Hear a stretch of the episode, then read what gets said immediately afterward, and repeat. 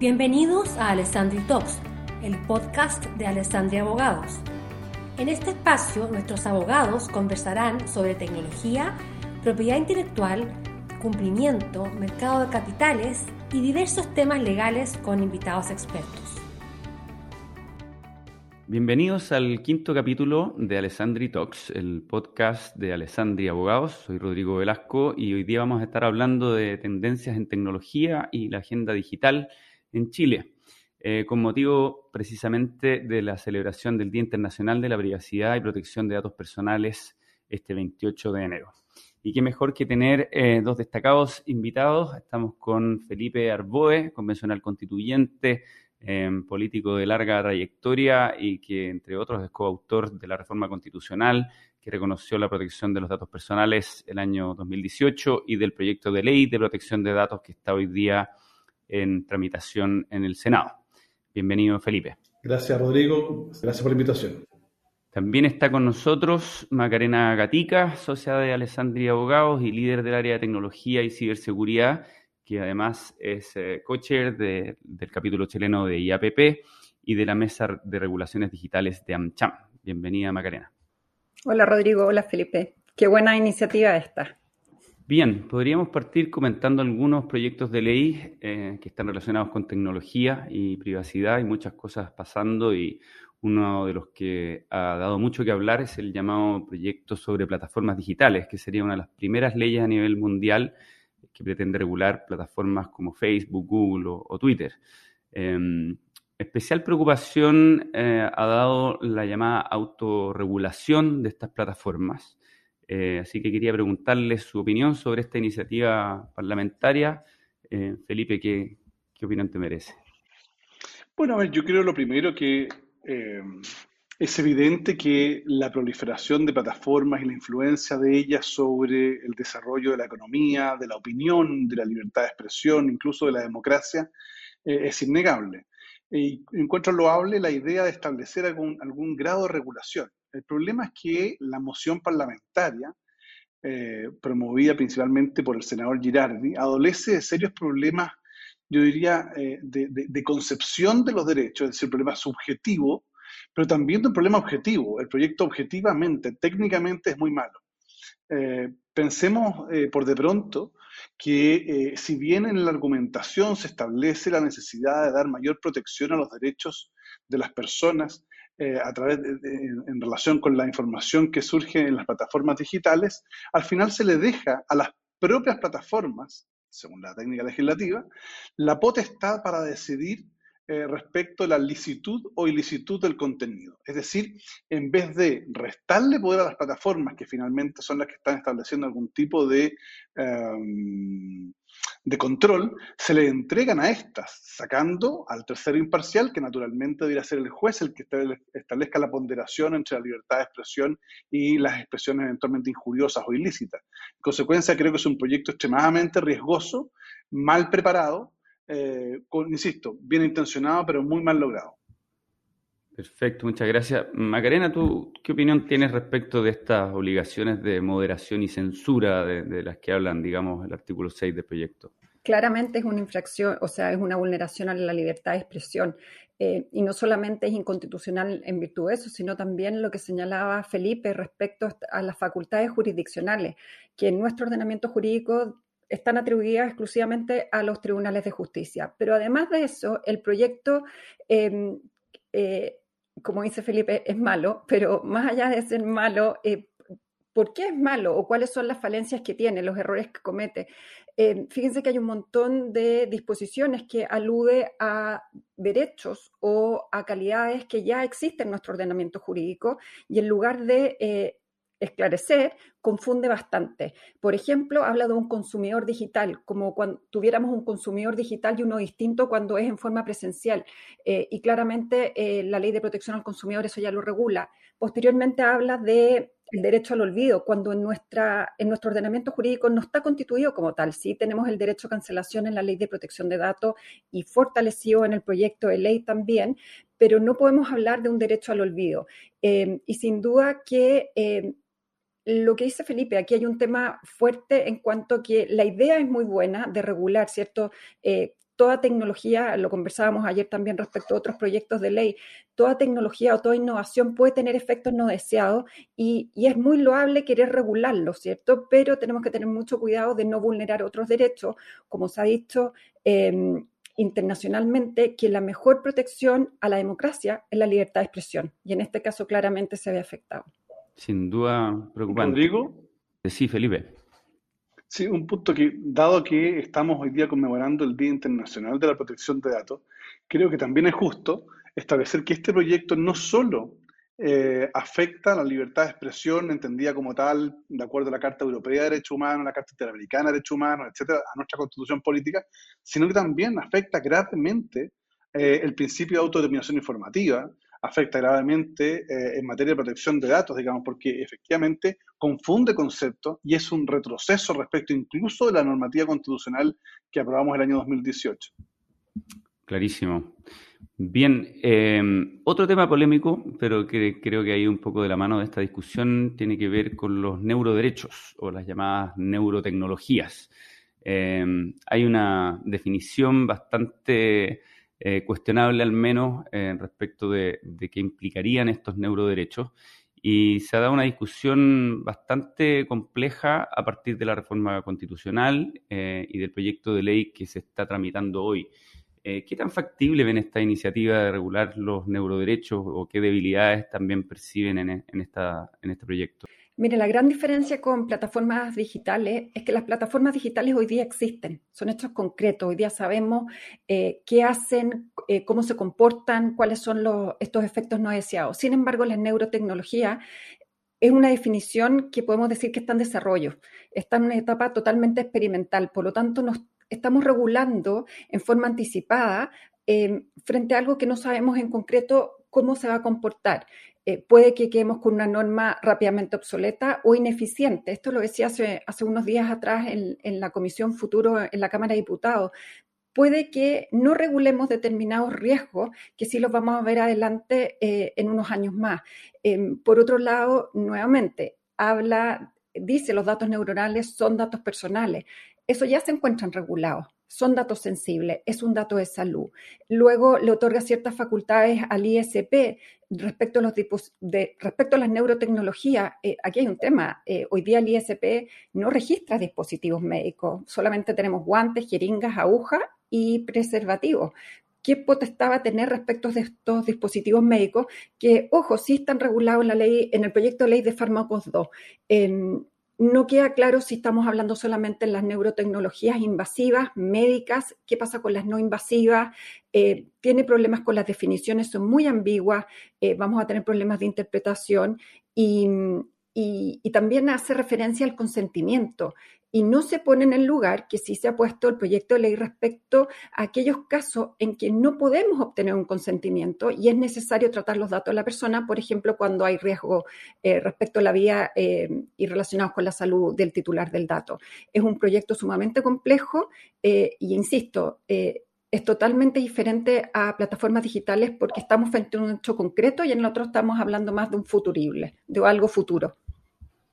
Perfecto. Felipe, ¿cómo lo ves tú? ¿Cómo juega, digamos, esto, eh, este proyecto de neuroderechos con el proyecto de ley de protección de datos y, de creación de la Agencia de Protección de Datos? Eh, que hay casi una, relación de género y especie, digamos. Sí, a ver, yo diría, coincido, coincido con Macarena en el sentido de que aquí lo que se está intentando, o lo que se intentó regular, digamos, con la reforma constitucional de neuroderechos, es más bien la relación del cerebro y las tecnologías. Y eso, como se señalaba, es una relación eh, en desarrollo. Eh, este, este, este, esta reforma constitucional nace o, tiene su origen en un eh, artículo presentado en la, revista Nature por, el científico Rafael Juste, que si bien es, muy interesante, no da luces a juicio de la comunidad científica internacional de hechos objetivos que justificarían una regulación, menos aún una regulación de carácter constitucional. Y en la relación entre, entre datos personales y neuroderechos, a pesar de la subjetividad, digamos, y, del, desarrollo tan precario que se tiene, digamos, o el conocimiento tan precario que se tiene al respecto, creo que es, es, es dable advertir que hoy eh, los datos personales eh, de esta naturaleza ya están hoy día consignados en las normas vigentes. En consecuencia, podría ser una redundancia que tienda más bien a confundir y a disminuir el espacio de protección efectivo que tengan los ciudadanos respecto de eh, su, digamos, privacidad de toda su relación cerebral, digamos. Ahora, creo que es aún más delicado aún más delicado eh, la, concepción institucional que tienen los autores. Porque claro, al meter al Instituto de Salud Pública, y como bien dice Macarena, tiene un giro del negocio completamente distinto, más bien es un certificador de ciertos insumos médicos, digamos, pero, pero jamás, nunca, digamos, eh, conocimiento en materia de datos personales. De hecho, eh, hay un par, de, un par de casos, digamos, de denuncia de vulneración de datos personales de, parte de dicha institución, producto de falta de conocimiento probablemente, en, encomendarle a esa institucionalidad. Eh, atenta contra el principio de la eh, eficacia y eficiencia del servicio público, atenta contra la idea de la, de, la, de la, institucionalidad única, porque la Agencia de Protección de Datos debiera ser, digamos, justamente la institución que desarrolle incluso jurisprudencia administrativa y conocimiento e investigación en estas materias y no estar creando institucionalidades paralelas. Clarísimo, sí. Sin duda es preocupante pensar en el ISP regulando, por ejemplo, un, reloj que capte datos de salud. Eh, vamos a ver cómo se desarrolla ese proyecto. Macarena.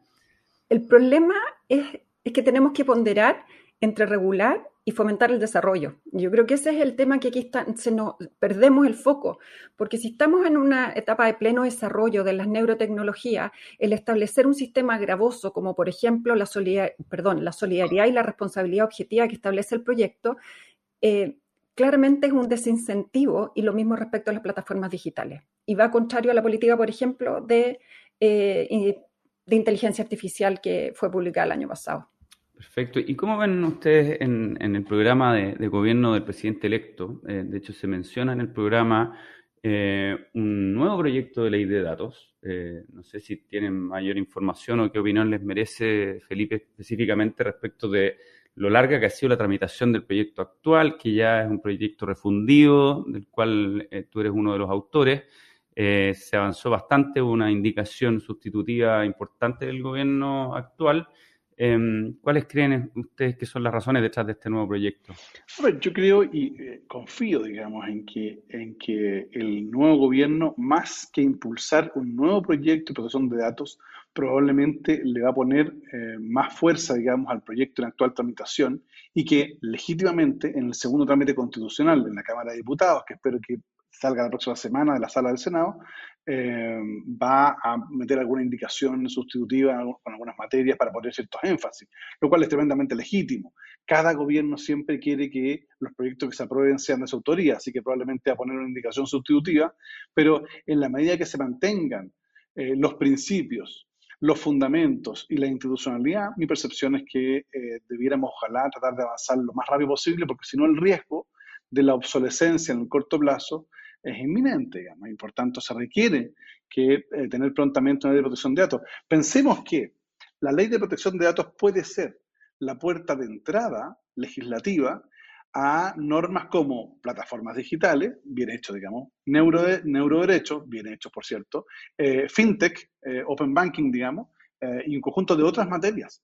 Porque uno puede intentar avanzar en eso, pero si no tiene una legislación de base respecto de datos, que son la base de todo este nuevo desarrollo de economía digital, va a tener un problema extremadamente complejo. Ya lo vimos ahora con la ley del proconsumidor, que le pusieron en el artículo 15 bis, digamos, competencia al CERNAC, que de esto sabe bastante poco, mientras se dicta, digamos, se aprueba la, ley de protección de datos. Así que yo confío en que el, el nuevo gobierno lo haga.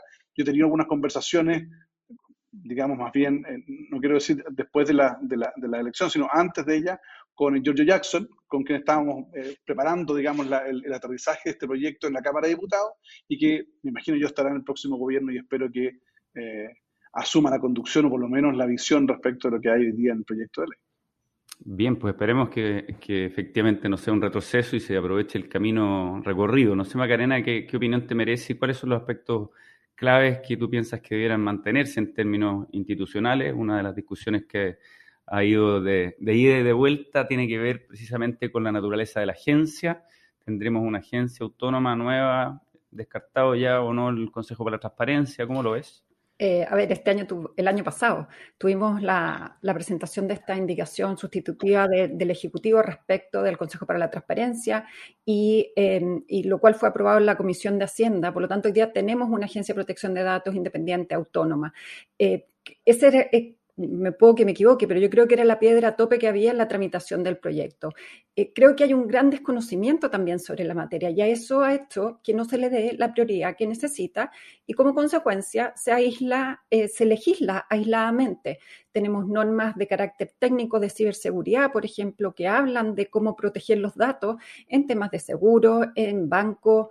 Eh, tenemos lo que acaba de mencionar Felipe respecto al artículo 15 bis vemos que, existe una poca concepción de lo que son los datos personales y eso lleva a que se establezcan normas incluso contradictorias en diferentes proyectos de ley con, el hecho de pretender proteger los datos personales. Por lo tanto, necesitamos eh, una, regulación eh, coherente en esta materia y ojalá eh, antes de que termine el mes de enero pase a segundo trámite constitucional y, y podamos trabajar para que tengamos una ley de protección de datos este año 2022. Perfecto, nos quedan muy pocos minutos, pero quería aprovechar de preguntarle a Felipe por la agenda digital en la nueva constitución. Em, ¿Cuáles son los temas que tú ves más clave? ¿Cuál es el avance efectivo que han tenido estos temas en la discusión constitucional, que es de, por sí compleja, pero que naturalmente no puede abstraerse de, esta agenda? A ver, yo creo que la, primero la constitución debe asumir la nueva constitución debe asumir que va a ser la primera constitución de Occidente eh, discutida y ojalá aprobada en medio de la cuarta revolución industrial. Y por tanto hay que asumir esa realidad eh, y, por tanto incluir la visión de la protección de los derechos fundamentales en la esfera física como en la esfera digital. y por tanto hay que, hay que empapar, digamos, no solo establecer uno, dos, tres o diez artículos, sino establecer que los derechos deben tener similar protección en la esfera física como en la esfera digital. Segundo, creo que hay que establecer ciertos elementos básicos, por ejemplo, en materia de protección de datos, la actual legislación o la, actual norma constitucional que, fue promulgada en el 2018 puede ser el piso, probablemente la incorporación a nivel constitucional de ciertos principios y de ciertos derechos que, dan origen, que podrían dar origen digamos, a, la materialización del derecho a la protección de datos son un elemento importante. Creo que es clave también consignar, ojalá, no con autonomía constitucional, pero hacer mención en la Carta, en la, carta Fundamental a la existencia de un organismo especializado y autónomo, de autonomía legal, yo no, aspiro a que sea autonomía constitucional, eh, encargado de la protección de datos.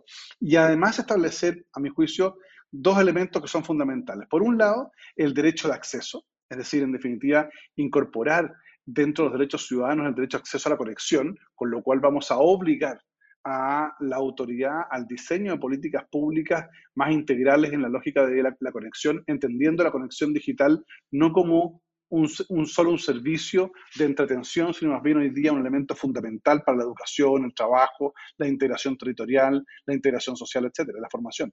Y finalmente, eh, como obligación del Estado. Si nosotros instalamos como obligación del Estado el promover el desarrollo digital, vamos a mandatar al legislador, cualquiera sea el color político del gobernante, para adecuar toda la normativa, sea legal o reglamentaria, al nuevo, al nuevo escenario digital de la economía digital y del desarrollo digital en el país. Y para finalizar, yo diría que también es muy importante eh, instalar, ojalá logremos instalar un artículo, un inciso que haga mención a la obligación de tener un Estado digital que podría aumentar considerablemente la eficacia, la eficiencia y la transparencia del de, eh, uso de recursos públicos. Bueno, tremendos desafíos, sin duda. Vamos a, seguir eh, de cerca el desarrollo tanto de la discusión constitucional como de esta nutrida agenda legislativa. Eh, les quiero agradecer, Felipe Macarena, realmente un gusto tenerlos acá en, esta quinta versión de Alessandri Talks. muy interesante y muchas gracias por su participación.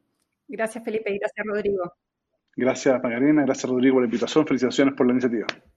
Bueno, los invitamos a seguir escuchando los Alessandri Talks en Spotify. Eh, si les interesan temas de tecnología y actualidad, tenemos episodios sobre comercio electrónico, datos personales, innovación y patentamiento, eh, CERNAC y la reforma a la ley del consumidor. Y obviamente pueden revisar nuestro sitio web eh, alessandri.legal, donde hay variados contenidos actualizados sobre estos temas. Muchas gracias y hasta pronto. Muchas gracias por escucharnos. Los esperamos en un próximo capítulo de Alessandri Talks.